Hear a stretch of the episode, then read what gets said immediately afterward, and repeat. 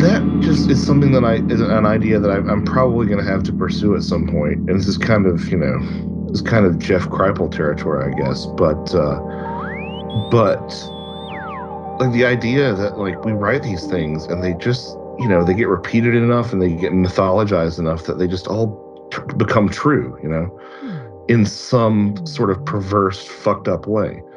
I think is something that is just really needs to be looked at a little bit more. Produced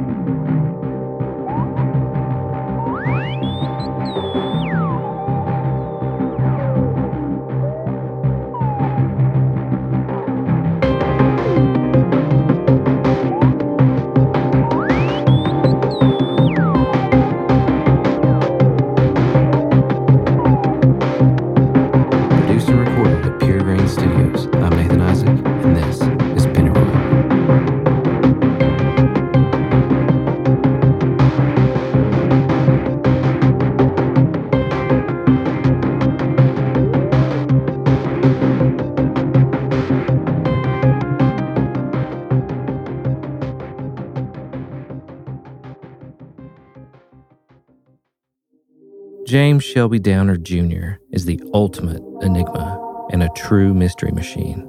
His life appears to be structured around obscurity by design, and any researcher, myself included, searching for him will encounter a maze of intrigue and myth making. And arguably, for those familiar with his work, Downard is the most controversial conspiracy theorist of the 21st century. I know some you right will and I know some you right will and I know some you right will and I know some you right will Serfiel Stevenson, the co host of the podcast Conspiranormal, is a fellow Downard researcher. And in the past year, he and I and a small group of theorists have made a great deal of progress in separating fact from fiction and discovering the real Downard. But you know, then again, like we're seeing with the Downard thing, I mean, um, when something is a a hoax, you know, or self-generating is a better word, I guess. You know, a lot of people just stop right there and they're like, "Oh, well, you know, it's bullshit." But uh, a lot of times, that's when the like real questions begin, and that's when the real weird shit starts with that self-generation like good old Alan Greenfield says, uh, he doesn't believe there's such thing as a hoax. if I'm not if I'm someone who doesn't know who the fuck James Shelby Downard is, you know, like, Oh man, that's always that's always a hard one. It's kind of like Jesus, you know, like who is who is James Shelby Downard to you? You know, I mean, essentially, he is the most enigmatic conspiracy theorist of all time. He's like the the Hollywood image of the weirdo conspiracy guy. I mean, I think a good way to start would be just like my experience and how I encountered Downard, because it's probably similar to a lot of other people. I first encountered him through the Apocalypse Culture books uh, when I was around 16. I think this was around the year 2000. And I had an older friend who was really into all this like 80s and 90s industrial culture, uh, what we'll probably refer to as like the apocalypse culture stuff too, Current 93 and uh, Laibach, and all this kind of edgy industrial stuff with these kind of fascist aesthetics. Uh, but he was like really into these Downard essays. Like, man, you got to read this stuff, man. So I read them. and was just like, oh wow, this is this guy's crazy because I've been exposed to a lot of conspiracy theory uh, media, pretty socially aware in the in the '90s. Even though I was really young, you know, I understood like I watched the news. I understood kind of what was going on with the militia movement and a lot of the extremist stuff. Uh, I was already, you know, I already listened to Art Bell, already turned on all this weird stuff. But with Downard's essays, especially King Kill 33, you know, I recognize like here is something different because it is just, it's much more mystical. And a lot of times it doesn't really bother with cross referencing anything. And it's kind of just like, why, you know, really wild associations and connections and schizophrenic like conspiracy theory that has a real mystical and occult tinge to it. why Downard is so interesting is that there's there's like layers of of mystery involved. So I mean, first, like just trying to understand his theories themselves, mystical toponymy, and um, play how he plays the name game, etc. Um, just trying to understand this stuff is enough. And he never really gets into the mechanics behind his theories. He's just stating that there are sorcerers who employ these methods and seem to make events happen around certain names and numbers.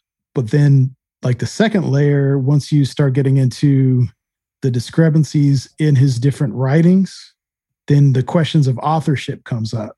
Then you start looking at the people he was around, what they're involved in. That's a whole nother thing.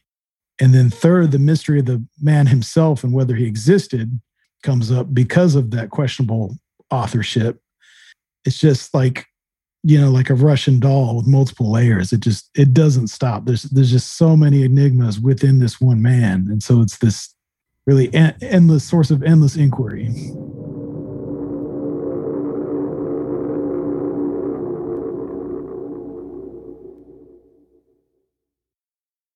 I caught the Downard bug when I first discovered synchromysticism over a decade ago. I've always loved high strangeness and weird mysteries, especially the strange web of coincidences and synchronicities that surround the JFK assassination. One needs to look no further than Kerry Thornley, the founder of Discordianism, and his personal connections to the JFK assassination to find a webwork of coincidences that defies reason. Like many others, this was how I found the works of James Shelby Downard Jr. and his essay, co authored with Michael A. Hoffman, entitled King Kill 33, which first appeared in a collection of essays called Apocalypse Culture, which journalist Adam Parfrey edited and published through his Feral House Publishing Company. In King Kill 33, Downard lays out a framework for a vast conspiracy to assassinate President John F. Kennedy, carried out by the Freemasons as part of a killing of the king ritual for fertility and renewal in America. According to Hoffman, in Francis Ford Coppola's film Apocalypse Now, the protagonist, Captain Willard, appears before Colonel Kurtz toward the end of the film and sees Scottish anthropologist James Frazer's book, The Golden Bough, and it's the killing of the king rite which is shown. Central to Frazer's The Golden Bough is the story of the high priest of the cult of Diana, who is also known as the King of the Wood, and who has a clear relationship with the Oak King, Pan, and the Green Man. His duties were to administer the rites of the cult and to protect the golden bough of Diana's sacred tree at the Grove of Nemi. The high priest was also tasked with keeping watch day and night for his successor, who would arrive and murder him to become the new high priest, the embodiment of the mythology of the died and reborn corn god a theme that Frazer believed could be found in almost all religions then and since, from Mithra to Osiris to Jesus. Hoffman and Downard viewed the JFK assassination as a similar ritual, though one on a national scale with the intent of greening America and increasing its financial and political fertility. Downard further elaborates that, quote, the killing of the king is a Masonic ritual dating back to the murder of Hiram Abiff in King Solomon's temple in Masonic legend. Since then, the forces of darkness and all their various guises have used similar ritualized murders to dispose of their enemies, all down the ages. The assassination of JFK was one such episode. Masonry does not believe in murdering a man in just any old way, and in the JFK assassination, it went to incredible lengths and took great risks in order to make this heinous act correspond to the ancient fertility oblation of the killing of the king.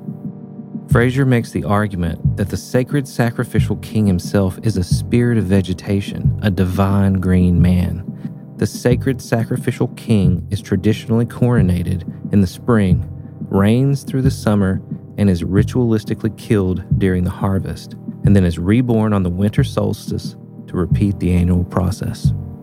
It's worth noting as well that Pan has correlations with the Oak King, and the sacred sacrificial king concept presented by Frazer was a major influence on Robert Graves, who in his work The White Goddess presents numerous examples of the tradition of the Holly King and the Oak King.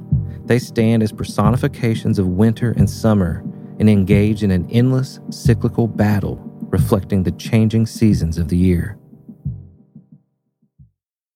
Strangely enough, Downard ended up spending a significant portion of his early years in Kentucky.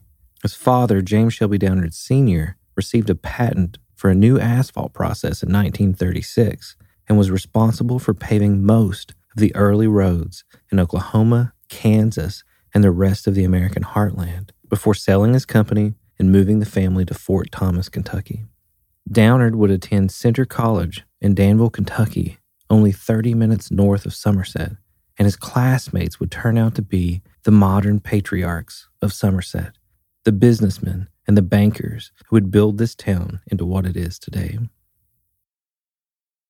Maybe one of the strangest Downard connections to the Pennyroyal mystery comes via Jim Brandon and his book, The Rebirth of Pan, which figured prominently in Hellier. There are immediate correlations with the work of Dan Dutton and his opera The Faun, and the Night of Pan ritual that was performed here in Somerset by Greg Newkirk in the Hellier Season 2 finale. The Green Man motif is also heavily present in the rebirth of Pan, but the author's name, Jim Brandon, is a pseudonym. His real name is William N. Grimstad, and he is one of the originators of the Downard mythos.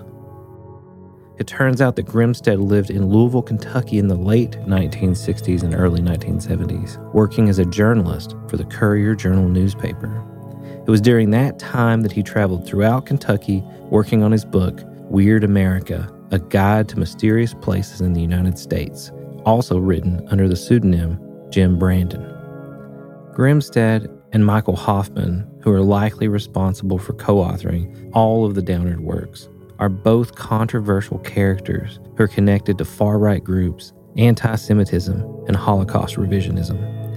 It would also appear that some of the current far right conspiracy theories, like Pizzagate and the QAnon movement, have been heavily influenced by Downard's theories and writings. One of my first interactions with the idea of the Downardian nightmare was through the Empire of the Will books, written by Walter Bosley. The first book in the series was co authored with Professor of History Richard Spence, who is one of the most prominent Downard researchers, and whom you may remember from season one of Pennyroyal. The investigation that he and Walter undertook into the strange ritual murders that occurred in San Bernardino, California in 1915 are of particular importance to the Pennyroyal mystery, as we began to believe that there were similar ritual murders here in Somerset and Pulaski County that might be part of some magical working.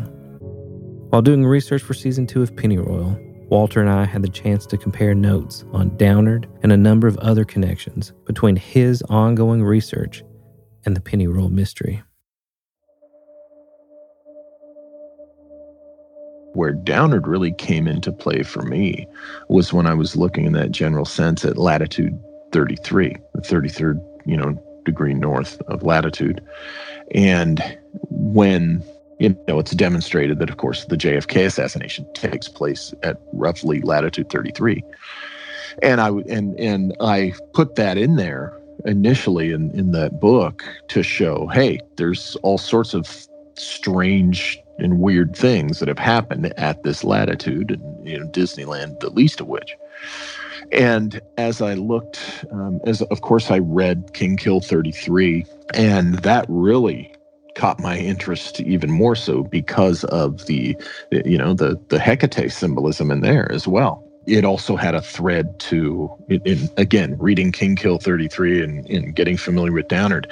You know um, the, the disneyland led me to downard the, through the latitude 33 you know via jfk assassination and then the discussion of for instance um, where Lee Harvey Oswald is buried in the research leads to a discussion of, uh, oh, by the way, you know, there are those who think that John Wilkes Booth was not killed in that barn and he lived under a, you know, a different name and died in Texas. And where he dies in Texas is in the vicinity of, you know, things having to do with Charles Dellschau and the Sonora Aero Club stuff. And so, you know, it's this one thing leading to another. So that that right there is the context in which Downard was pertinent to what I was doing now in the Empire of the Will context, Rick, you know, he he actually taught me some things about Downard because he's even more versed on Downard. So most of the mentions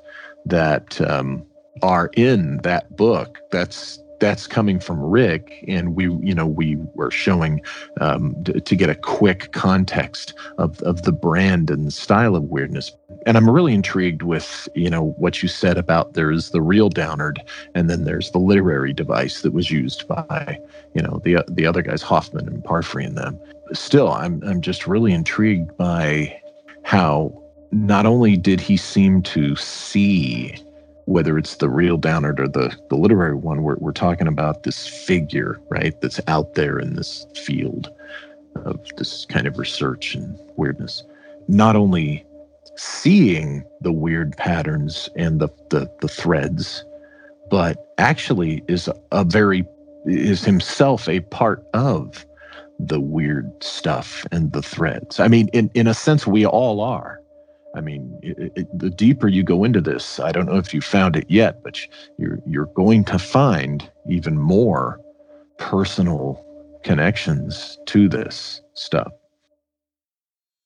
As Walter Bosley and Richard Spence write in their book, The Empire of the Will, James Shelby Downard conjured up a phantasmagorical and unsettling portrait of an America riddled with Masonic sorcery, call to chaos cultism, and mystical toponymy an America in which literally nothing was what it seemed. Downard purported to unveil this nightmarish reality in such works as King Kill 33, his expose on the occult underpinnings of the JFK assassination, and even more vividly in his bizarre autobiography, The Carnivals of Life and Death. To Downard, the America of baseball, hot dogs, apple pie, and Chevrolet was but a facade beneath which the eternal pagan psychodrama played itself out in a never ending cycle, invisible to those uninitiated in its secret symbols and rituals. It is easy and comforting to dismiss Downard as a simple nutcase, because if he isn't, America is a much stranger place than most of us could possibly imagine. Much of what we know about the early life of Downard comes from his autobiography, Carnivals of Life and Death, edited and co written by Elena Freeland. The book itself is riddled with inaccuracies, suspicious details, and half truths. But the core of the story involves events that absolutely happened in the life of a James Shelby Downard Jr.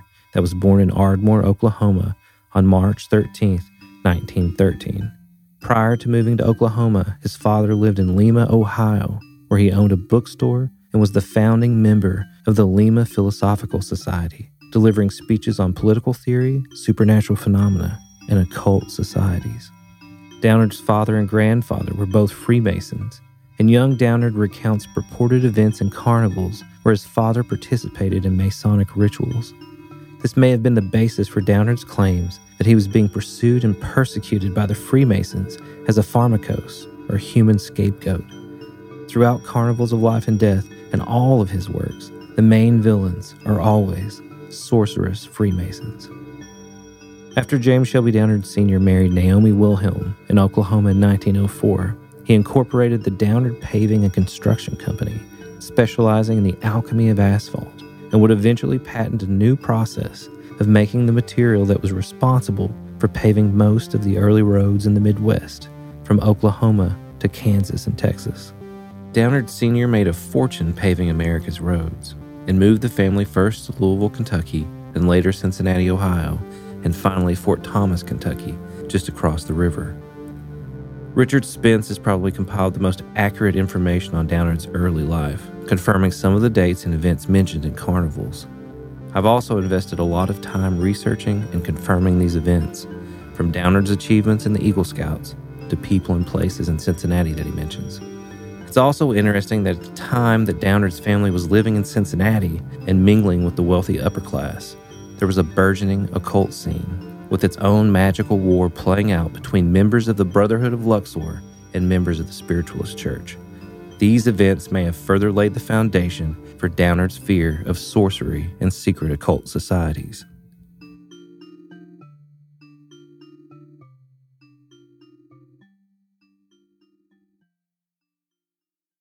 Carnivals of Life and Death mainly covers the years of 1913 to 1935 and focuses on Downard's discovery of grave goods from a tomb in a cemetery in Fort Thomas and the magical cryptographic device known as the Dayton Witch, to his acquisition of a series of gold certificates worth millions of dollars that were associated with President Hoover. One of the stranger events described in Carnivals is a trip to Taos, New Mexico with his sister's fiance, Charles Shawlings, to do magical battle with a man named Arthur Rochford Manby. Turns out that Manby was a real person, though Downard has the dates of his death wrong. Manby owned the Mystic Mine near Taos, as well as large swaths of the surrounding land, ruling that part of New Mexico with an iron fist. Manby ran his own clandestine secret service, which he referred to as the United States Civil Secret Service Society. Evidence would suggest that his agents were responsible for a number of the beheadings of people associated with the Mystic Mine that fell foul of Manby. And Manby himself was discovered dead in his home, decapitated, with his dogs gnawing on his head. Manby's beheading is particularly significant to Downard's connection to Somerset and the Pennyroyal mystery. His headless body was discovered on July 3, 1929, which places it in that peculiar date range of ritual sacrifice associated with the star Sirius.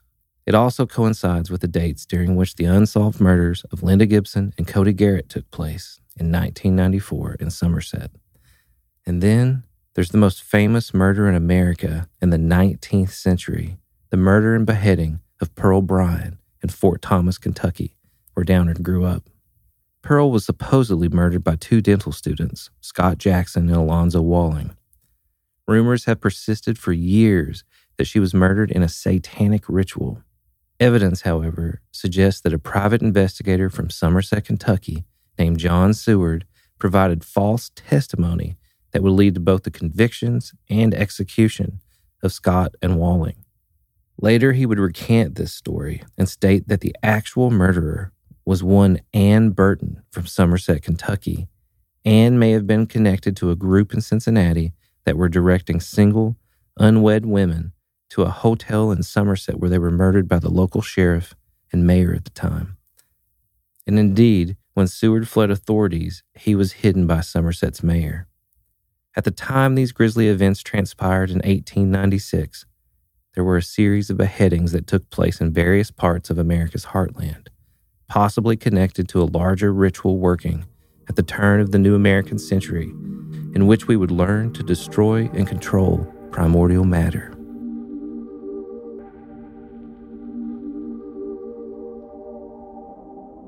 Considering the authorship of Carnivals and the various lies and half truths contained therein, one has to inquire how Elena Freeland was connected to Michael Hoffman and William Grimstad. In an attempt to find out more about those connections and who the real Downard might be, I contacted Samuel Corwin, author, researcher, and biographer of Adam Parfrey, who owned Feral House and published all of Downard's works. While working on Parfrey's biography, Samuel had encountered the Downard material and, intrigued, subsequently interviewed Grimstad, Hoffman, and Freeland. Parfrey's connection to Grimstad and Hoffman made sense because he surrounded himself with extremists on both sides of the political spectrum. But Elena Freeland, writer and occultist, appeared not to be connected to these extremist groups. My my question is is where does Ilana Freeland uh, sit with you know within all this? Like, I guess it'd be it'd be interesting to speculate what her role is. I mean, maybe it was just to to write it, you know, the Carnivals of Life and Death, because she's credited as being the writer she, you know, I asked her a couple questions on Downard and got pretty short answers. I mean, what I sent you was yeah. it, was it, and so yeah, it makes me wonder, you know, what her role is. I, her and Hoffman go way back. Really? Uh, yeah. Um, you know, and she she's an interesting like you know outsider in this like how does she fit in with um, the kind of you know white supremacist racist angle because as far as i know she doesn't have any connections that way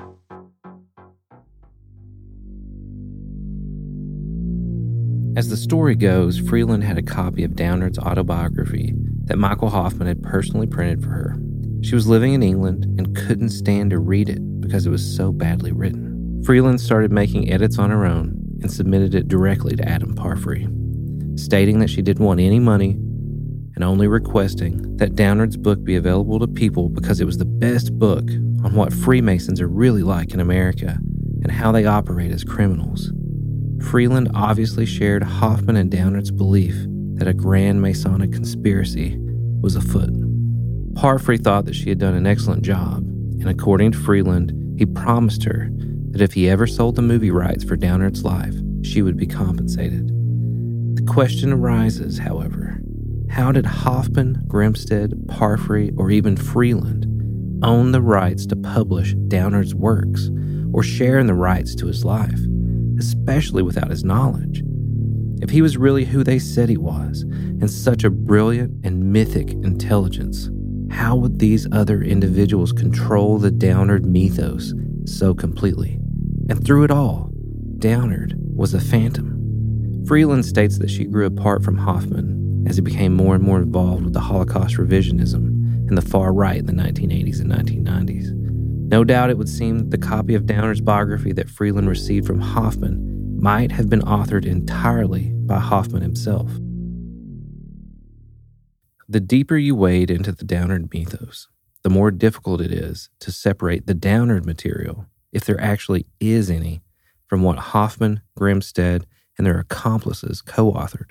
There appear to be no works that the real James Shelby Downard Jr. wrote without assistance. Even the Downard Wikipedia entry, itself suspect, indicates that in the early 1970s, he was assisted in his writing and editing by John and Darlene Cox in Lake Havasu. Then, later in the early 1980s, he resided with John and Karen Bissell in Estacada, Oregon, where Karen typed his manuscripts and John assisted with the research. Who were the Coxes and Bissells, and how did they figure into the Downard mythos? Hoffman alleges that in the 1970s, Downard asked him to put together a small book from his material and find a publisher for his theories, to which Hoffman added more details and, as co author, gave it the name King Kill 33. Hoffman approached Adam Parfrey in Feral House, unknown to Shelby, and gave Adam the go ahead to publish it in the first edition of Parfrey's Apocalypse Culture. According to Hoffman, Parfrey faithfully printed a substantial excerpt from King Kill 33, which helped propel Apocalypse Culture into a bestseller. Hoffman also alleges that Parfrey deleted his own name as co author on the King Kill 33 essay, despite Hoffman's urgings when subsequent editions were published. Why was Parfrey so reluctant to accept his role as co author of King Kill 33? Did he think that if too many people were involved in writing the material, then the existence of Downard might be called into question? Adam Gorightly is one of the most well known authors of books, essays, and articles on conspiracy theory, Discordianism, and high weirdness, and his works have appeared in nearly every Zine, underground magazine, countercultural publication, and conspiratorial website imaginable. He also wrote the only book thus far trying to unravel the Downardian mystery, titled James Shelby Downard's Mystical War. What he talks about is the greening of America. You know, is this Downard, do you think? Yeah, I mean, you know, that concept of the greening of America seems more aligned with the whole hippie, uh, you know, new age environmental movement conspiracy that Hoffman and Grimstad have written about and, you know, they're in conflict with. Yeah, and and the rebirth of Pan stuff too. The the the Green Man, you know, was that Hoffman and Grimstad putting, you know, their spin on it, kind of. Well, yeah, I mean, that's one theory that's been floated that Downard was this literary construct of sorts. Now, I don't necessarily subscribe to that, you know, but I don't dim- dismiss it either. I mean, I try to keep uh, open uh, mind to, uh, you know, keep my mind open to possibilities. Although, you know, Hoffman and Grimstad are pretty adamant that Downard was a real deal dude. And there's a lot of evidence out there that somebody named James Shelby Downard indeed existed and lived in you know his latter days at his sister's home in Memphis, Tennessee, and before that during the late 60s and 70s in Florida at actually I have the address here where he lived. Rick Spence tracked it down. hold on a sec. It's uh, the address. There it is, 7529 3rd Avenue North, St. Petersburg, Florida. And so I'm just throwing that out there you know, in case there's any listeners out there that might have lived next door to Downard back in the day, and who knows, they might have some stories to share.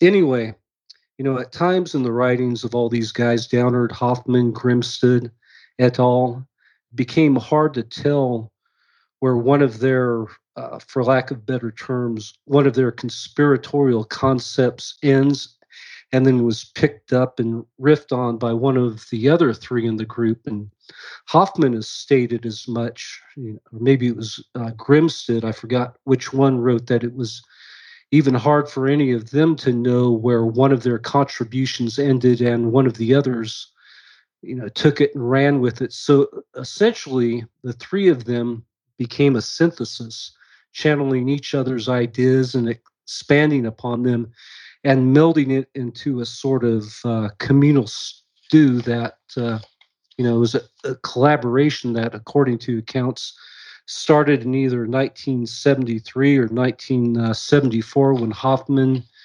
Grimstad, and another fellow named Charles uh, Saunders started getting together with Downard in his uh, legendary Airstream trailer.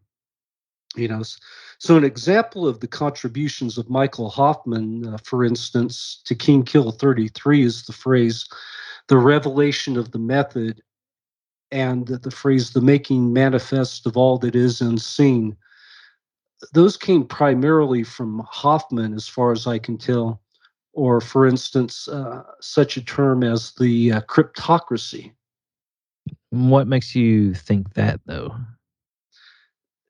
because those terms or phrases like uh, cryptocracy or revelation of the method don't appear in the original Downard manuscript I have, and this manuscript includes uh, chapter 13, uh, which is the final chapter in the book, which was the original inspiration or the first iteration of what later became known as uh, King Kill 33, a work that evolved over the years. Now, you do see the term greening used in this manuscript, although I don't know for sure that was something Downard uh, himself put in there, or, you know, it might have been something that one of his editors or collaborators added or was an influence on. You know, that's the thing about Hoffman. He uses those words, um, revelation of the method, uh, greening, you know, etc. In his book, Secret Societies and um, psycho- psychological warfare. Yeah, and so a term like the greening, for instance, might have been uh, something one of his collaborators perhaps influenced. And there, there were a number of people who played that role of editor, typist, uh, collaborator over the years, among them Hoffman, Bill Grimstad, Adam Parfrey to a ex- certain extent, Elana Freeland, uh, not to mention a fellow cited at the Downard Wikipedia page named John Cox, who apparently lived in Lake Havasu, who I really haven't been able to learn uh, or to find that much about, except that he later changed his name to John Bissell and moved to Oregon, where Downard also uh, supposedly stayed with him with Bissell and his wife for a time in the uh, 1970s or early 80s. How could Hoffman publish King Kill 33 without Downard's permission? And what is the Downard Trust, which Hoffman says that he's the trustee of? If Downard really existed in the way Hoffman and others are suggesting, Downard would have to give his personal permission to these individuals as his agents. And no doubt Downard's family would have to be involved in the Downard Trust. Downard lived the last years of his life with his sister in Memphis, Tennessee, where Adam Parfrey purportedly visited him and took one of the only pictures of Downard. This formed the basis of the essay, Riding the Downardian Nightmare, which Parfrey published in his book, Cult Rapture. This particular part of the Downard mythos, that Adam Parfrey paid a visit to Downard at his sister's home in Memphis, Tennessee, is a bit suspect because of Hoffman's statements about Parfrey's associations with the occult. I- I- this is the interview with you, right? Uh-huh. and he's talking about the fact that he didn't um, that that Shelby was uh, kind of unaware of the fact that he was going to publish the book and gave the go ahead to Parfrey to publish the book because he was worried that if Adam found out that Adam Parfrey possibly engaged or worked with people who used magic or Mhm. the that uh, Downard would have absolutely refused because Right. for some weird reason he had this Protestant like bent where it was all anti sorcery, anti occult, right? And I'm Mhm. like, this is totally nuts. But then also, like, there's no way that you could take someone else's book, someone's work, right? Mhm. And then publish it and be like, well, he doesn't really know. But I went ahead and said, yes, go ahead and do it. Like, he doesn't have any control over it unless Downard doesn't exist in the way that we think he does, right? Down, er, down. How did he put it in the in the letter? He says, "Yeah, here it is." He says, "Yeah, unknown to Shelby." That's how he says it. I say, "Yeah." He says, "I presented it to Adam, unknown to Shelby, and gave Adam the go ahead to publish the first edition of that rather astounding book, which I think is funny too.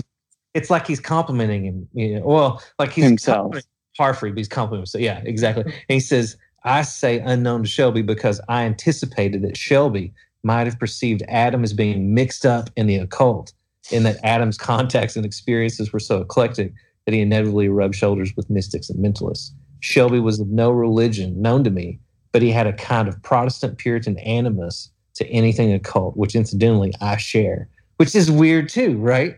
So that he's saying, you know, here's yeah, which I share.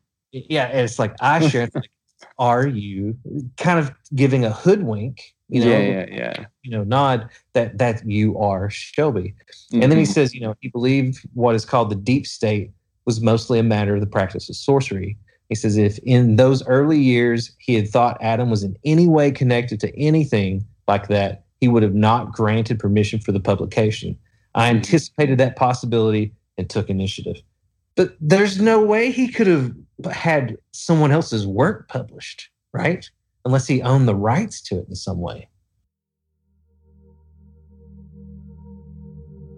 The first time that the name James Shelby Downard Jr. appears in print, aside from newspaper articles in the 1920s and 1930s that confirm he was an actual young man growing up in northern Kentucky, is in Robert Anton Wilson's book, Cosmic Trigger.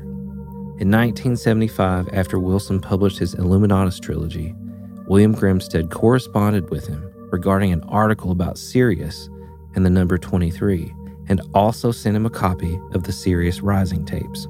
These were recordings that Grimstad purportedly made of Downard in St. Petersburg, Florida, while sitting in the conspiracy theorists' silver Airstream trailer.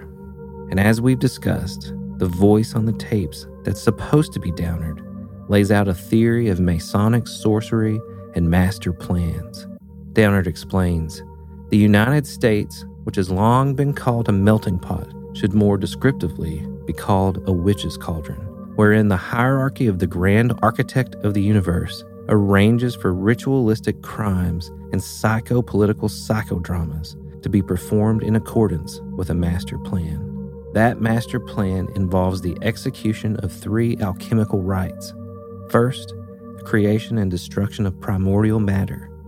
Second, the killing of the king ritual for the greening of America. And most importantly, third, the making manifest of all that is hidden. Downard believed that the Trinity site for the testing of the first nuclear bomb was intentionally placed on the Jornada del Muerto, which translates to Journey of the Dead Man. The name Journey of the Dead Man probably originated with a German magician named Bernardo Gruber, who died there while fleeing the Inquisition in 1670. On July 16, 1945, the first detonation of an atomic weapon occurred at the Trinity Nuclear Test Site, approximately 40 miles northeast of the Jornada del Muerto. And today, Spaceport America is a licensed spaceport located in the Jornada del Muerto Desert Basin adjacent to the U.S. Army's White Sands Missile Range. Whether or not the mythical Downard existed, it's nonetheless strange to consider the connections between the destruction of primordial matter, the detonation of the first atomic bomb, America's only spaceport, and the death of a 17th century German magician, all correlating to the same geographical area.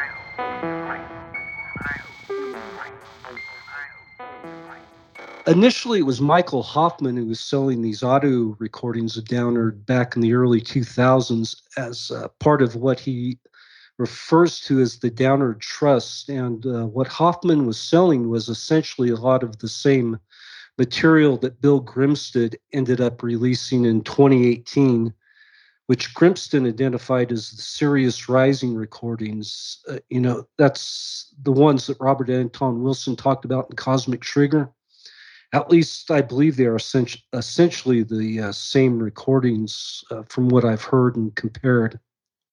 Um, the the Downard Trust that you're talking about, do you do you know what that is exactly?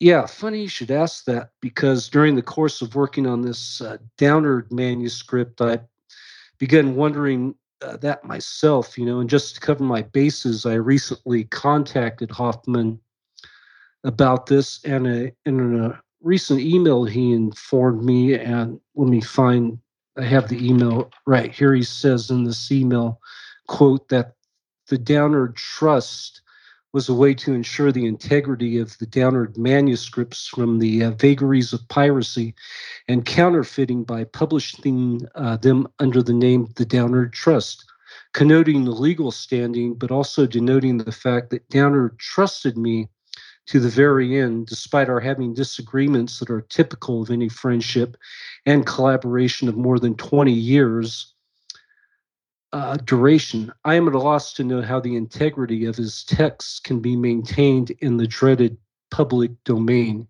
End quote.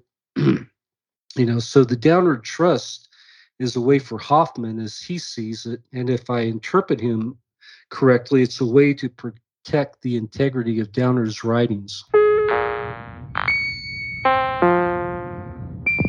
Yeah, so it was in the early 2000s when I first uh, made contact with Bill Grimstad, which was the period I first started working on my biography of Downard. And, you know, one of the things I was interested in were these uh, Sirius Rising tapes that Robert Anton Wilson had talked about in Cosmic Trigger.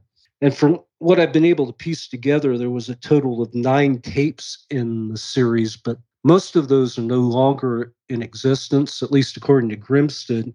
And what remains is what has been circulated in recent years are these Downard recordings that, once again, from what I've been able to piece together, appeared in the first uh, tape of the Sirius Rising series.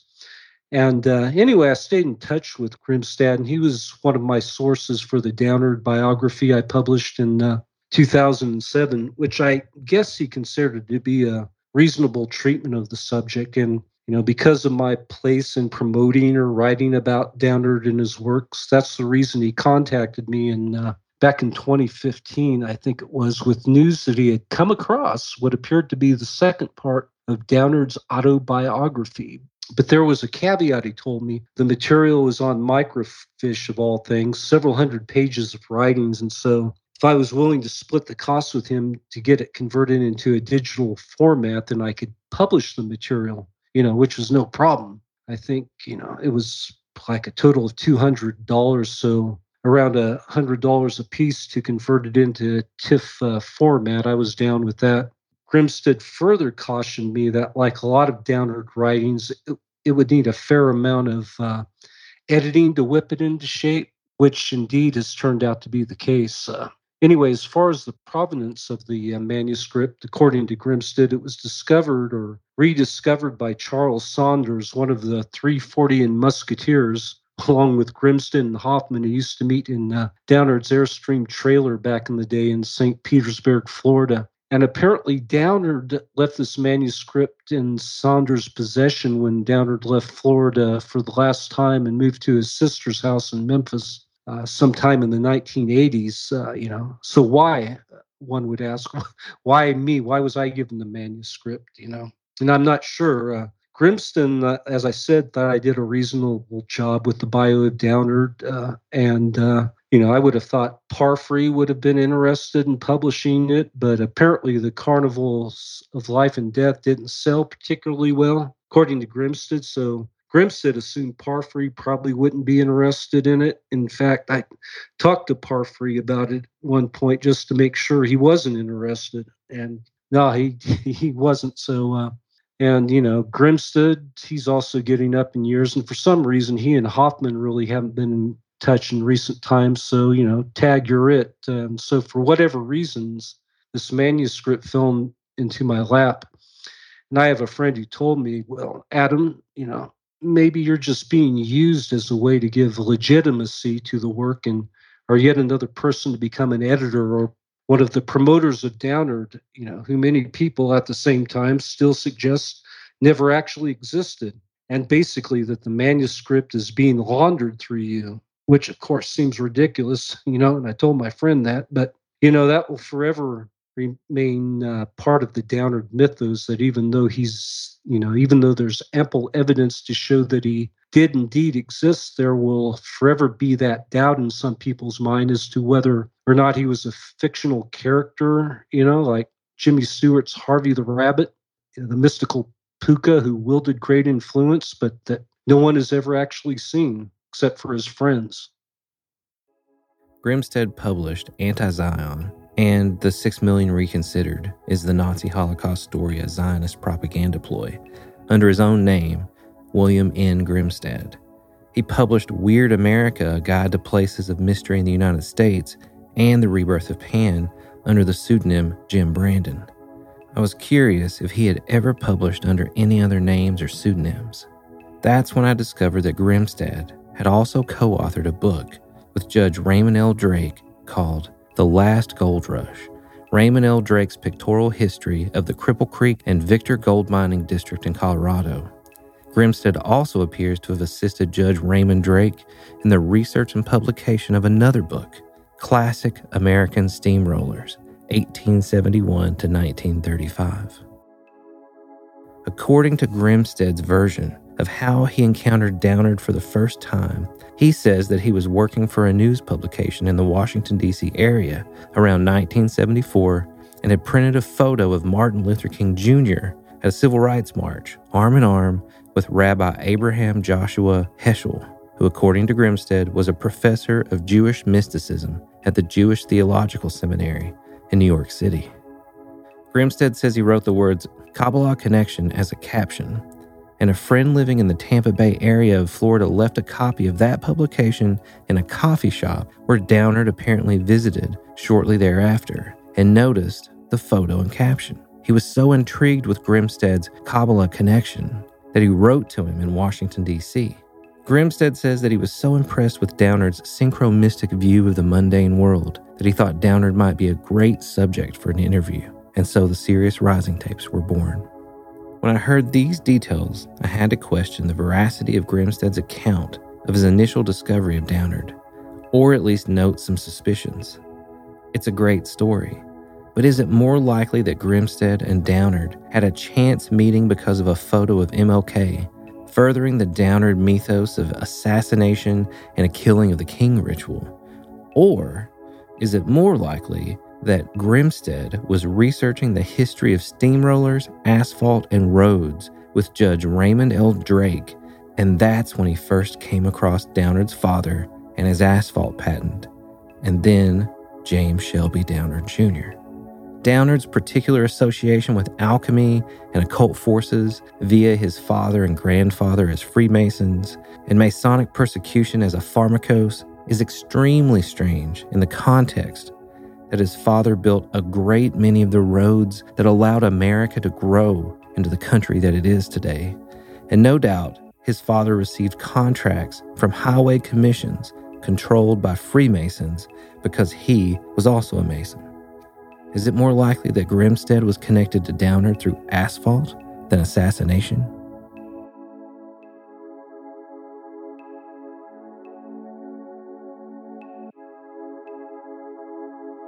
And this is a letter to a British researcher named Ian Blake that I uh, acquired in the uh, 1990s when I was uh, corresponding with uh, Blake, who had corresponded with Downard. And the date of the letter is uh, January 25th, 1993. And uh, Downard writes Dear Mr. Blake, Sorcery, Sex, Assassination, and the Science of Symbolism was written and compiled about 1972, and I was delayed in publishing it due to a series of thefts. I was then in St. Petersburg, Florida, and there I extended my friendship to a boy who had been raised a Roman Catholic and who said he only went to church to take his mother. He also said he had been in the Ku Klux Klan and the National Socialist Party with headquarters in Washington, D.C., but that he had severed connections with both of those organizations. I didn't suspect the Roman Catholic Nazi Ku Kluxer of not being a friend for quite a time, and then when the manuscript for the book was ready for publication, with Michael Hoffman having edited three excellent chapters, the manuscript was stolen again, and it was then that I discovered that the Roman Catholic Nazi Ku Kluxer was stealing from me with the help of his brother. You know these people who supposedly ripped off uh, Downard's manuscript uh, that are described thusly as Roman Catholic, Nazi, Ku Kluxer, blah blah blah, sound suspiciously like the Saunders brothers. At the time, Richard Saunders was the organizing member of the National Socialist White People's Party in St. Petersburg, Florida in 1973. There's some speculation among researchers that Grimstad and Hoffman were present in St. Petersburg to assist Saunders in establishing this new chapter, or were at least sympathetic to his cause. Hoffman served for a time as the assistant director of the Institute for Historical Review, or IHR, a Holocaust denial organization. And as mentioned previously, Grimstad published Anti Zion in 1976, which was distributed by Noontide Press, a California publishing house run by Willis A. Carto, a well known anti Zionist and founder of the ultra conservative Liberty Lobby. Grimstad's Anti Zion quotes several hundred famous historical figures, from Winston Churchill and Mark Twain to Napoleon and Cicero, many of whom said international Jewry is embarked on a conspiracy to dominate the world. According to the Washington Post in a 1978 article, William N. Grimstad stated in registration papers filed in November of that year that he received $20,000 as a gift or honorarium, apparently in appreciation for his book, Anti Zion, from the government of Saudi Arabia. His book is dedicated to the late King Faisal, who he describes as a distinguished statesman and humanitarian who in this new dark age never lost insight into the hidden causes of world upheaval. Grimstad purportedly registered as a foreign agent of Saudi Arabia in order to receive the money. In the early 1970s, he was also managing editor of White Power, the bi monthly publication of the American Nazi Party, now the National Socialist White People's Party.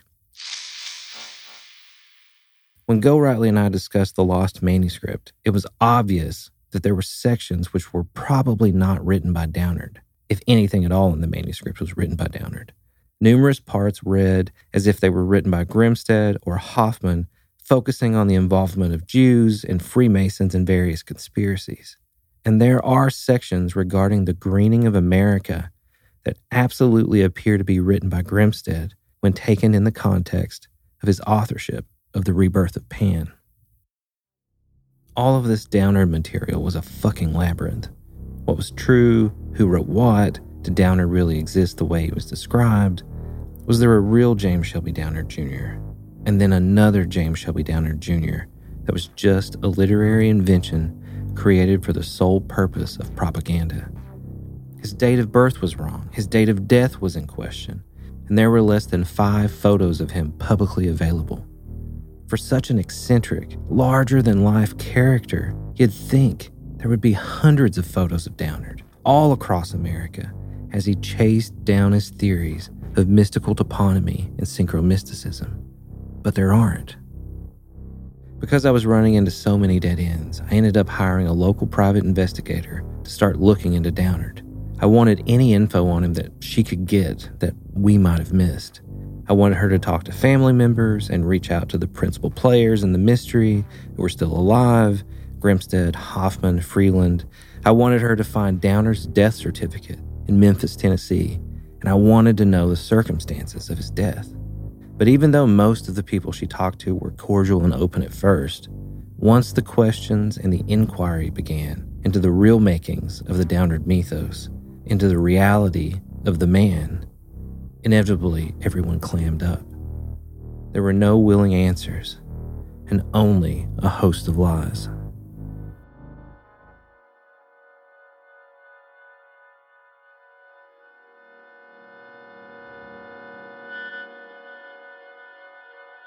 See, that's why I think he initially talked to the P- the private investigator I hired because it kind of scared him because she didn't reveal who the client was, hmm and so he needed to know. He continued to talk to her and give her just enough information to get to the point where he said, "Well, in order to tell you more, I need to know who you're who hired you." Right. Uh-huh. Right. but but then at the end he says, you know, he, he doesn't want us to discount Downard. But it's like, what are you if all of this is true, right? Mhm. Then why wouldn't you just recount the story that's true? But the fact Yeah. that, that that he wouldn't, and then when I when we told him this is the deal, he was like, no further information. Because Mhm. because it's like he knows that what we're finding out totally contradicts the story that they're telling, you know? Mhm. And this this myth of a guy in a fucking airstream, you know, driving across the country with a 45 on his hip. And and like Darian pointed out, he's kind of like the atomic cowboy because of- exactly. right? Yeah. And, For sure. and so he ends up in fucking St. Petersburg of all places with Yeah. Hoffman and Grimstad flipping burgers, frying hamburgers, right? And telling them about all this shit. So says Hoffman when he describes that situation. Mhm. And, and then he brings up Petey the rabbit, right? And see, I thought this was very telling. He mentions Petey the rabbit, right? Who the fuck's Petey the Rabbit? Have you not seen this? No. Oh, dude, dude. So Downard had a fucking rabbit, right? He mm-hmm. said he had a rabbit called Petey. Petey, though, doesn't actually exist. And so down so Hoffman says he never saw Petey, but that he had achieved mythical. Let me find this here. It's incredible, dude. It's like, what the fuck? So so he talks about Petey, Petey the rabbit, and he actually had he said he belonged to a club Mhm. that involved the rabbit, right? It was it was such a crazy name. But Hoffman says he never saw it, and it was like the Cheshire cat, right? There's this whole paragraph that he says. And I was like, Downard is Pete.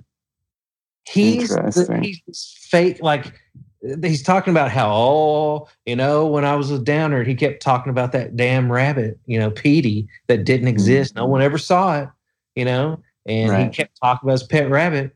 And and he's like, it was mythical proportions, like the Cheshire cat. And I thought, Mhm. when you listen to Hoffman talk about Downard he's Petey because there's no trace of Downard in the late 19th century other than through these guys, right? Right. There's Right. nothing independent outside of three or four people that even proves his existence. I mean, I know he exists, right? Like I, I definitely have proven that a man named James Shelby Downard Jr. exists. Yeah. Sure. grave.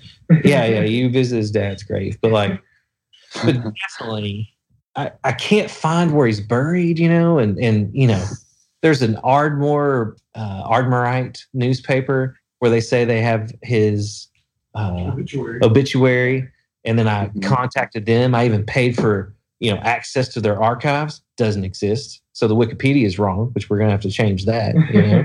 So currently there, there is no death date for him right? There's no solid death date.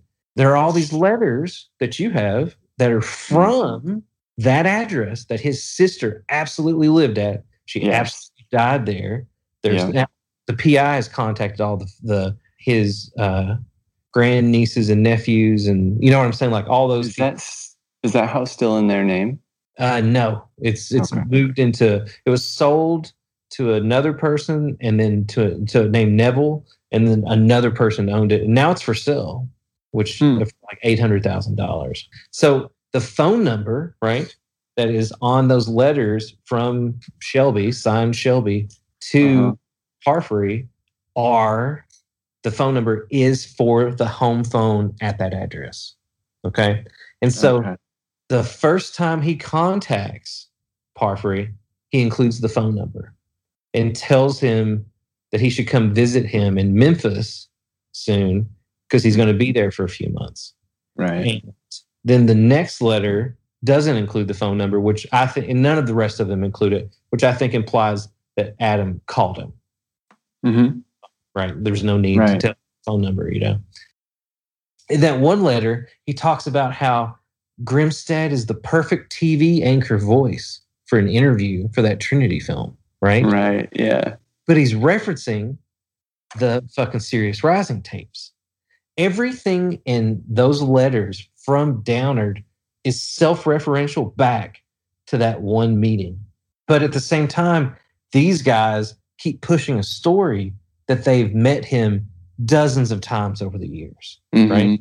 But there are no photos from those meetings. If you met a dude driving a fucking silver Airstream with a 45, cooking you hot dogs and hamburgers, talking about the great psychodrama in St. Petersburg, you wouldn't have taken a photo of that? I know. You know, he didn't Yeah. show in, in some newspaper somewhere where people were like, "We should go interview that guy." hmm And and so like I don't think that James Shelby Downard existed.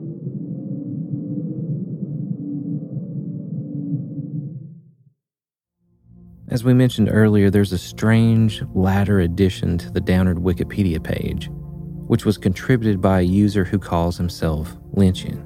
It states that, quote, in the early 1970s, he, Downard, was assisted in his writing and editing by John and Darlene Cox in Lake Havasu. Then, later in the early 1980s, he resided with John and Karen Bissell in Estacada, Oregon, where Karen typed his manuscripts and John assisted with research. Whoever this Lynchian user is, he had to have intimate knowledge of Downard in order to supply this information. Why was Downard living with Cox Bissell? Did he require assistance because of his health? Is it possible he was suffering from schizophrenia? And what about these writings that Cox Bissell assisted with? Where are they? And what strange theories might they harbor, if they're real? Of course, maybe Downard never lived with Cox Bissell. Maybe this part of Downard's history is another manufactured lie by whoever Lynchian is. My research partner and associate producer of Pennyroyal, Darian West, discovered something strange when he began digging deeper into Downard's Wikipedia page. So I was going through the um, the James Shelby Downard um, edits to the Wikipedia article and trying to get like a timeline of of when the edits were made and seeing like who made those edits and what other edits they made uh, to other articles. And um, so basically, the first article was written in August 27th of 2006 by a guy that went by the Ragman, and and really that's just a most basic. Um, summary of his life, and it includes um, it includes a uh, the the wrong date that he died in um, in what it, it listed 96 but it's revised later to 98 um, he uh, also referred to him as growing up in the deep south uh, versus Oklahoma Indian Territory, which is where it's kind of changed to later on. Um, the, uh, the the there isn't a lot of evidence that he was ever. I mean, I mean, I, it depends on what you call the Deep South, but you don't think of him as being in like a lot of places except Memphis, which might be like the the border between the the Deep and Upper South. Um, the it, it was revised uh, in October on October 24th of 2006. Um, and this was the first time it was it was mentioned. This is the first time that it mentions anything about Parfrey, Memphis, uh, Grimstad, Hoffman, and that is done by an anonymous user, user with an IP address in Perth, Australia. Um, so that's the first time that any of this is associated with any of them, right? Uh, on that same day that it was edited by that guy, it was edited by a user named Lynchian. And it has, keep in mind, it hadn't been edited in two years, right? And so here's another odd thing I found though is when I was going back when I was going through looking at other okay so I think that Lynchian Lynchian is also the first person that rewords uh, a controversial Holocaust denier to the Great Fortean Michael Hoffman. I think Michael Hoffman is the is Lynchian the editor because Michael Hoffman's page is the most edited Wikipedia page I've ever seen. There are thousands of edits thousands of edits over the past like just in December this year there's hundreds of edits right and so like I think that he was he was editing and under this sort of like David Lynch type user right and never realized that it was being seen but then it's all there on the contributor page you can see all the edits that, that they've made right and they've edited the michael hoffman article the most you know and so then it's that stuff is edited out later by other users. One of them I am nearly certain is Spence. They've done hundreds and hundreds of Wikipedia edits on all kinds of military operations in Europe and all that. I think that's him. And so he edits out a lot of the nonsense, like all the great Fortean stuff, and the, it's get reworded to like Fortean author and all this. This user named Lynchian was not a registered user, but you can see all of the edits they made. And they only ever made edits to the Downard article, the uh, article on Michael Hoffman, and a writer, a Southern writer named Harry Crews. And if you look up who Harry Crews was, he he's he write he's part of this tradition of grit lit, which is uh, like real edgy Southern literature inspired by his teacher was actually Flannery O'Connor's teacher as well. He went to the University of Florida st- and he lived in Florida the rest of his life. Uh, and he had a nervous breakdown uh, in I think it's like the 30s or 40s, and went across the country on a motorcycle. Right, and he has all these crazy stories. He wrote his most famous book is is a book called um, a Feast of Snakes, and it is about this weird town in the South called Mystic, Georgia, in which these uh, all this crazy stuff happens, right? And uh, it's it, they have this thing called the Rattlesnake Festival, which is where they round, round up rattlesnakes to kill them. But they get crazier and crazier, and the sheriff starts molesting young girls and starts c- kidnapping girls and raping them and and it eventually terminates with someone just jumping into this pit of snakes you know and like just like as a this real graphic suicide. Now this is what's weird right? Okay this person uh, edited all those articles uh, over the span of two years right? They only made a couple of edits to the harry crews article. But if you look up harry crews dude check this out. He looks Look, see this like mustache and everything? It's exactly like the picture of James Shelby Downard. And see, he's obsessed with all of these places that are named weird things, like Enigma and Mystic and all of this stuff. He was in, uh, he was living around like um, the northern, like or central Florida area. He would have been in St. Petersburg at the same time. I think this is his picture standing in front of the house in Memphis. I think that this. I think this is him. I mean, look how close that looks. This is pretty close. And the, he even has the same mole. No, Yeah, no way. yeah. I'm telling you, it's Let me this. pull it. Let me See, look at this. Downard. See, there's Downard, right? And see, look at this. Could it be this guy in person? Like that's a character he made. Do you think that's what it is? It's possible. I mean, definitely. James Shelby Downard existed. Right. Right, right, right. But he also would have known this guy. Maybe this guy is like, like, but maybe he created this because he has this whole story about going across the U.S. on a motorcycle with guns and shit. I mean, it's the exact same story. It would have happened at the same time. He gets he gets beat up in a fight in uh, in Montana and ends up in jail. He said it was a fair fight by a one-legged Indian man, and he he gets like he was has this crazy over the top weird lifestyle, really, really writing grungy, sort of crazy stuff. And when you read the prose, it sounds just like that same thing. It's exactly that kind of really polished uh, literature, you know? It's really weird. are there any recordings of him talking? Oh, I don't know. Like, I'm sure he's very famous. Rolling Stone did a bunch of articles on him. He did the, all these articles on David Duke for the Rolling Stone. He's like, He did not. yeah, dude. That's wild. But that connects him to the fucking right wing. Right. Yeah. I'm telling you, I think this is him. I think he has to be involved in this. He has to have written some of this stuff.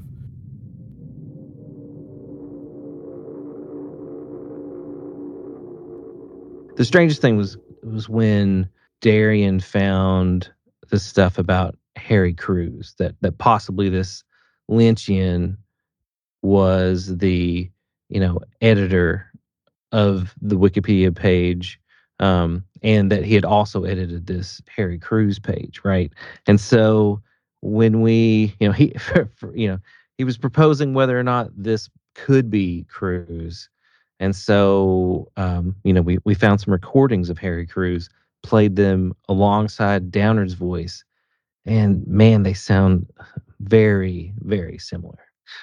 Well, yeah, that's weird. And you played those for me, and they do sound quite uh, similar. I mean, there's that inflection, that southern sing-song drawl, that's similar. Except Downard's recordings are, you know, it's a higher pitch. His voice in those, like he had a higher pitch voice than this Crews guy you're talking about, you know. And I suppose if your theory is correct, then maybe this recording of Crews was maybe speeded up a little bit, you know, to get that higher pitch. I mean, I kind of doubt it, but yeah, there are some similarities for sure in the two voices. And also, the Downard recording has always come off to me as sounding a bit effective, you know, or overly theatrical.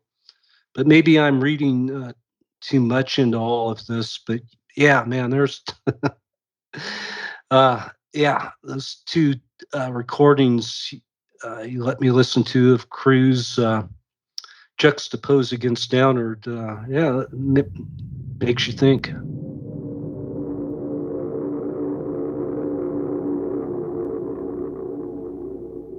Well, the the the Crews thing too. Then I found that Crews wrote the article in Playboy about Mhm. David Duke, right? The the Mhm. button down terror of David Duke. Yeah. And and so then I was looking at David Duke and and the connection to Crews, and then I started just to see if uh, Hoffman or Grimstad knew David Duke, and then lo and behold, you find out that you know Grimstad was the, basically the PR person for David Duke. Insane. So it's like he had he, and then uh, Crews was living in Florida, and he was frequenting St. Pete, right? And he was a huge Oh, and he was a huge Kerouac fan.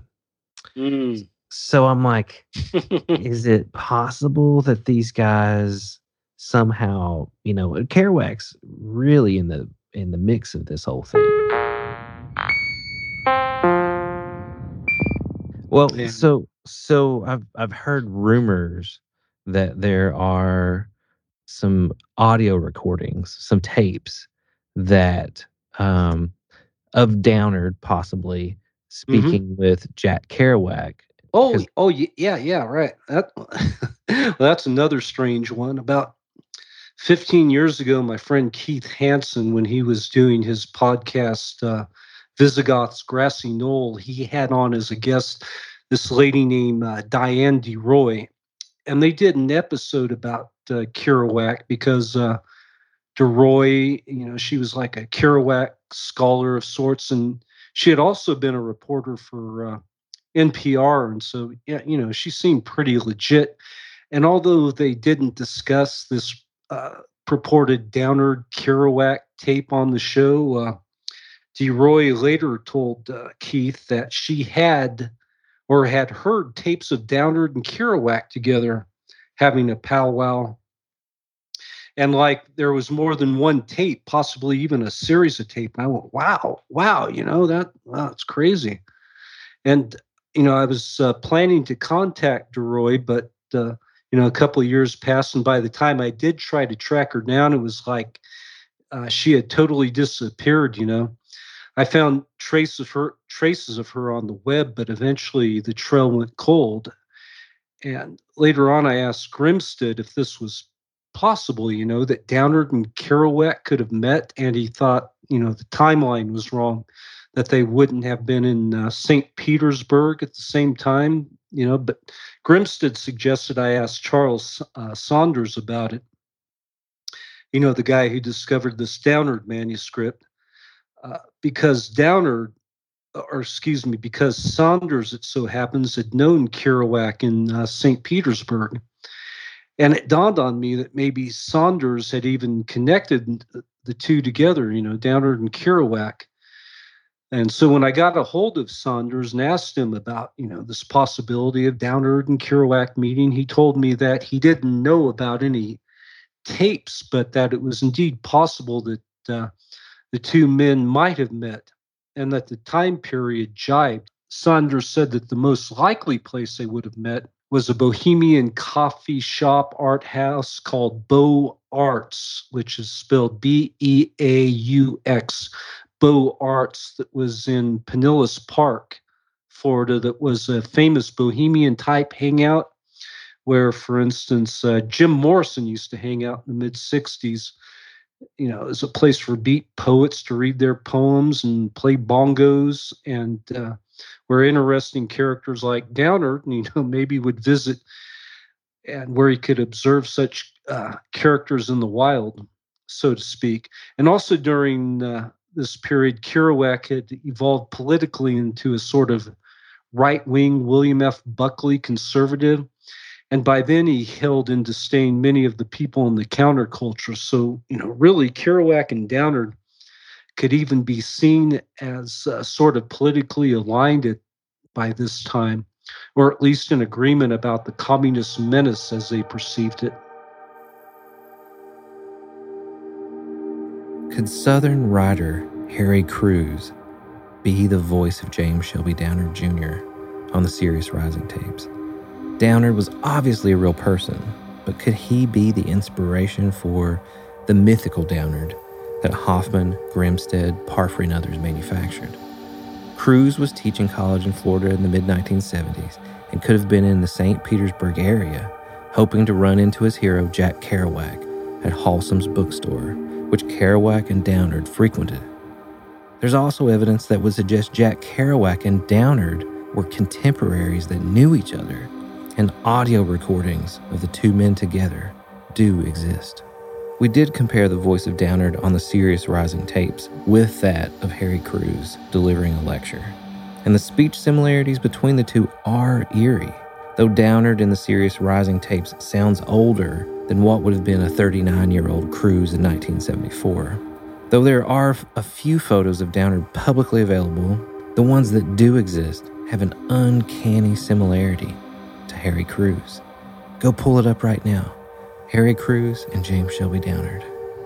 There's also the interesting fact that in 1979, Harry Crews traveled with David Duke, founder of the Knights of the Ku Klux Klan, in and around the U.S. to find out what was behind this new, kinder, gentler face of the KKK.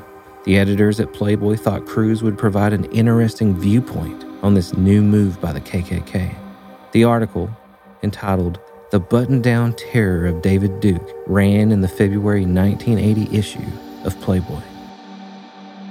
While I do not believe Crews harbors any racist or white supremacist leanings based on his writings or his life's work, and definitely the article does not endorse Duke or his ideals, it is worth noting that Grimstad was tapped by David Duke to write a column for The Crusader, the KKK's main publication. Grimstad became the editor in 1979, so it is entirely possible that Crews met Grimstad while working with Duke. Or, ponder this for a moment. Is it possible that Harry Crews was able to gain access for the article on David Duke because he had met Grimstad a few years earlier in 1974 in St. Petersburg, chasing down Jack Kerouac and finding Downard, and then appearing on the Sirius Rising tapes? It's just a conjecture, like so much of the Downard mystery. The truth of any of this is suspect. From the very existence of Downard, the arch conspiracy theorist and founder of his strange brand of mystical toponymy and synchromysticism, to the possibility that he's simply the literary invention of far right wing and anti Semitic propagandists. It is also very possible that even Downard's most fundamental foundational theories are not his own.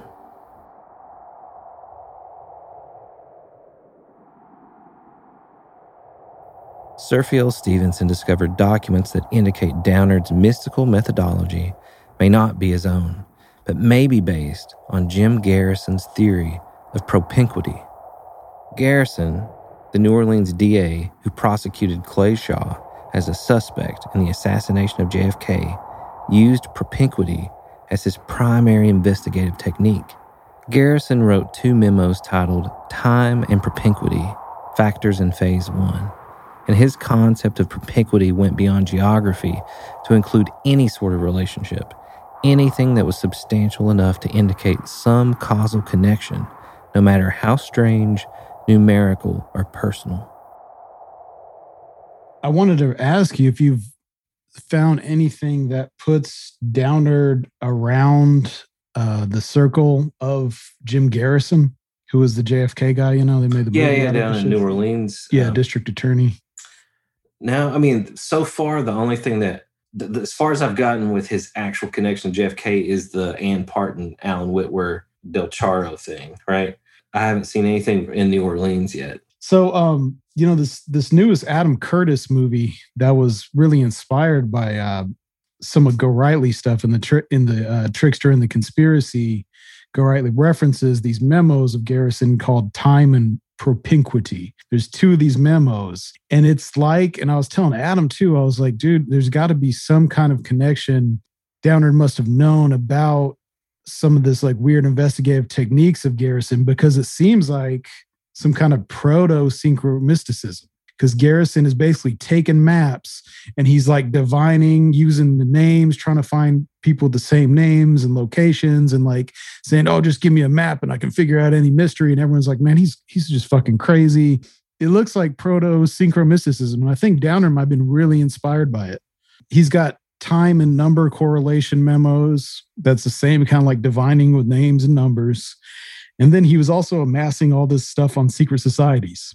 So the only connection that I found um, that's like in the orbit at all is Mark Lane, who was an attorney who hooked up with Garrison, and he would later represent a lot of really controversial people. So he he represented Liberty Lobby later. Um, so that's the only person that kind of is at least in that orbit. It's really weird when you look at these Garrison memos. It looks like where Downard might have kind of got these ideas from, but put more of his like mystical spin and, and obsession with Freemasonry into it. It really looks like it. It's it's weird. I was just like, and I told Adam, I was like, or you know, Adam Gorightly, I was like, man, is this where the fuck this comes from? Like Jim Garrison? Because Jim Garrison is really the, you know, proto conspiracy theorist, you know, stereotype. So I think a lot of it might have come from that. Did he publish those? Like, were they in the public where Downer could have read them? That's what I don't know. Um, a lot of this is like out now because it's just in his files. But I think if you went down there and hanging out with him, you know, I'm sure it could have happened. But but who knows? I mean, I would I really want to know because if if he's around that orbit, then I think it's it's pretty safe that he got a lot of that those ideas from him, though he kind of like you know made made them his own.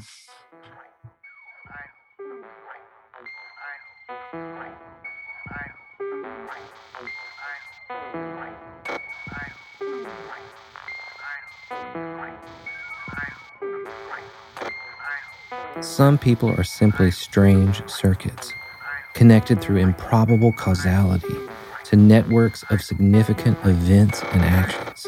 These strange circuits seem to function as a type of confirming observer and an instrument of second order cybernetic machinery that serves the purpose, through their very existence, of confirming the blockchain of reality.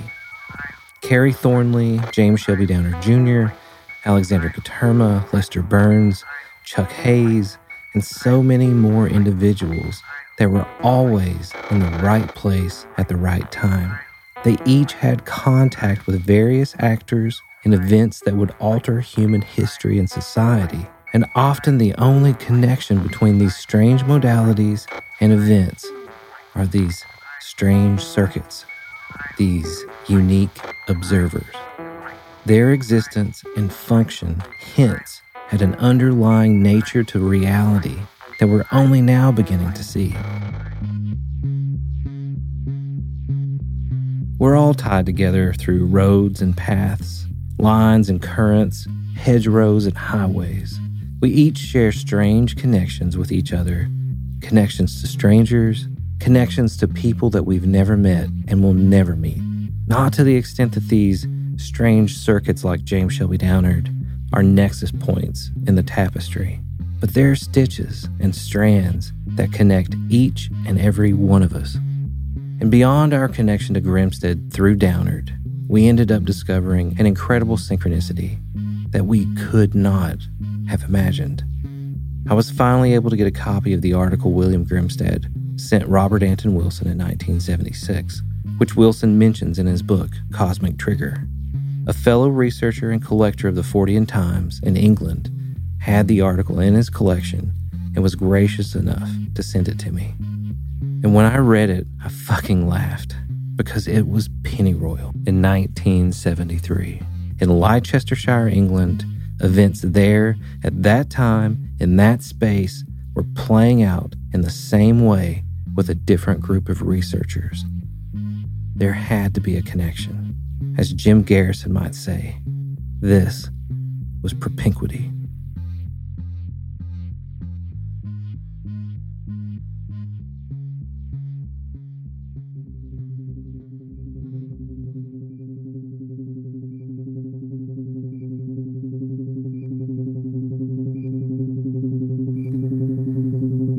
Pennyroyal is written and produced by your host, Nathan Paul Isaac.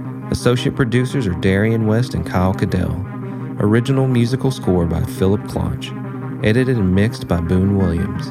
Sponsored by Jarfly Brewing Company and the International Paranormal Museum and Research Center. If you're interested in joining the investigation and diving deeper into the story, visit pennyroyalpodcast.com and support the show by becoming a member of the Liminal Lodge. Thanks for listening and keep digging.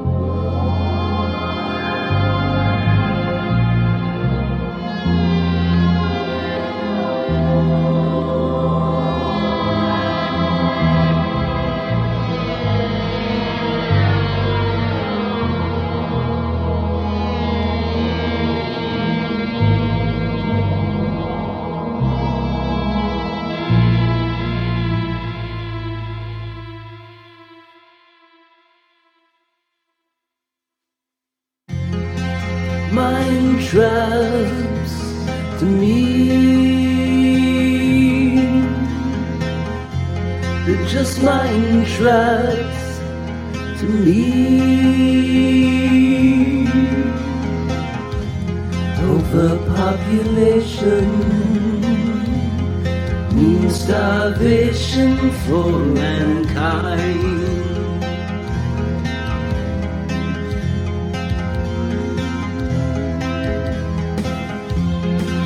Buying traps to me.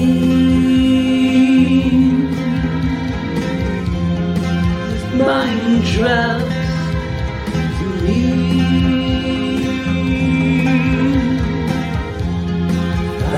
solution solution of mankind. Mankind.